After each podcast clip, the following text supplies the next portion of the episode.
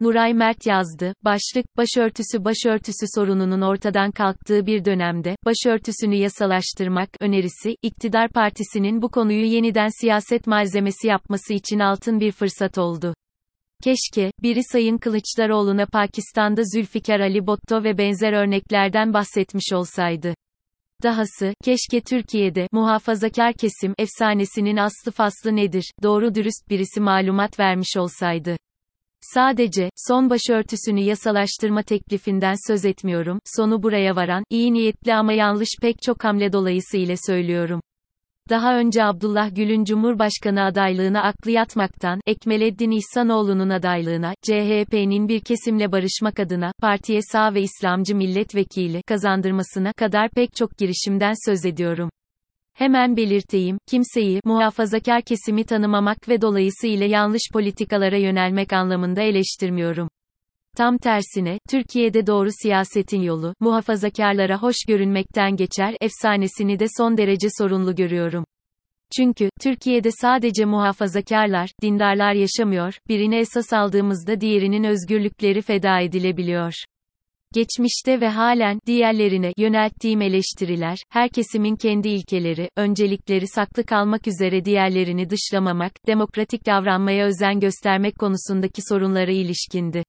Yıllarca, başörtüsü meselesinin bir özgürlük meselesi olduğunu savundum. Olaya böyle bakılmış olsaydı, birilerinin dini siyaset aracı olarak işlevselleştirmesi bu denli kolay olmazdı diyorum. Türkiye'de din ve vicdan eksenli sorunlara bunca önem vermemin nedeni sadece demokrasi ve özgürlüklere ilişkin soyut ilkelerimden kaynaklanmadı. Bu sorun kişisel tarihimle örtüşüyordu. Laiklik adına dindar veya muhafazakar olanlara yaşama hakkı tanımayan bir anlayışın mensubu olan bir aileden ve soysal çevreden geliyordum. Bu anlayışa isyan ettim. Bu tavrın bir noktada sınıfsal küçümsemeden kaynaklandığını düşündüm. Ona isyan ettim. Başörtülülere, hizmetçi kılıklı, denilen bir ortamdan söz ediyorum. Uçak yolculuklarında hosteslerin, bizlere, siz, köylü kılıklı olanlara, sen, diye hitap ettiği bir ortamdan söz ediyorum. Haklı olarak, muhafazakar kesimden olmayan herkes böyle değildi, diyebilirsiniz, ama, laiklik, CHP ve hatta sol siyasetin vitrini bu idi. Kılıçdaroğlu'nun bu tabloyu samimi biçimde değiştirmeye çalıştığının farkındayım. Tam da bu nedenle, geçmişte yanlışlarımız oldu, öz eleştirisi çok değerli ve yeterli. Bu sorunun ortadan kalktığı bir dönemde, başörtüsünü yasalaştırmak önerisi, iktidar partisinin bu konuyu yeniden siyaset malzemesi yapması için altın bir fırsat oldu. İhtiyacımız olan, muhalefetin tüm kesimlerin hak ve özgürlükleri konusunda duyarlılığının altını çizmesi, o kadar. Şapka kanununu eleştirirken başörtüsü kanunu çıkarmaktan bahsetmek tam bir siyasi şaşılık. Bu bir. İkincisi, Kılıçdaroğlu'nun, geçmişteki bazı hatalarımız diye tanımladığı anlayışta ısrar edenlerin, yeniden alevlenen bu tartışma vesilesiyle ortaya dökülmüş olması.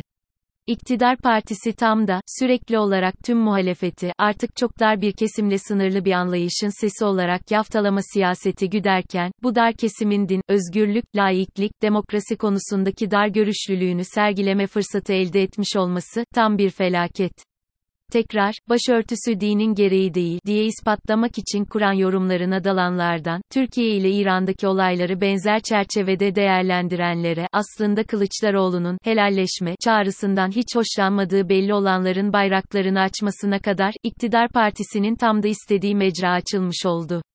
Diğer taraftan, Cumhurbaşkanının karşı hamle olarak öne sürdüğü anayasa değişikliği önerisine, aileyi korumak adı altında, bireysel özgürlükleri kısıtlayacak bir paket müjdesi, de ayrı bir sorun.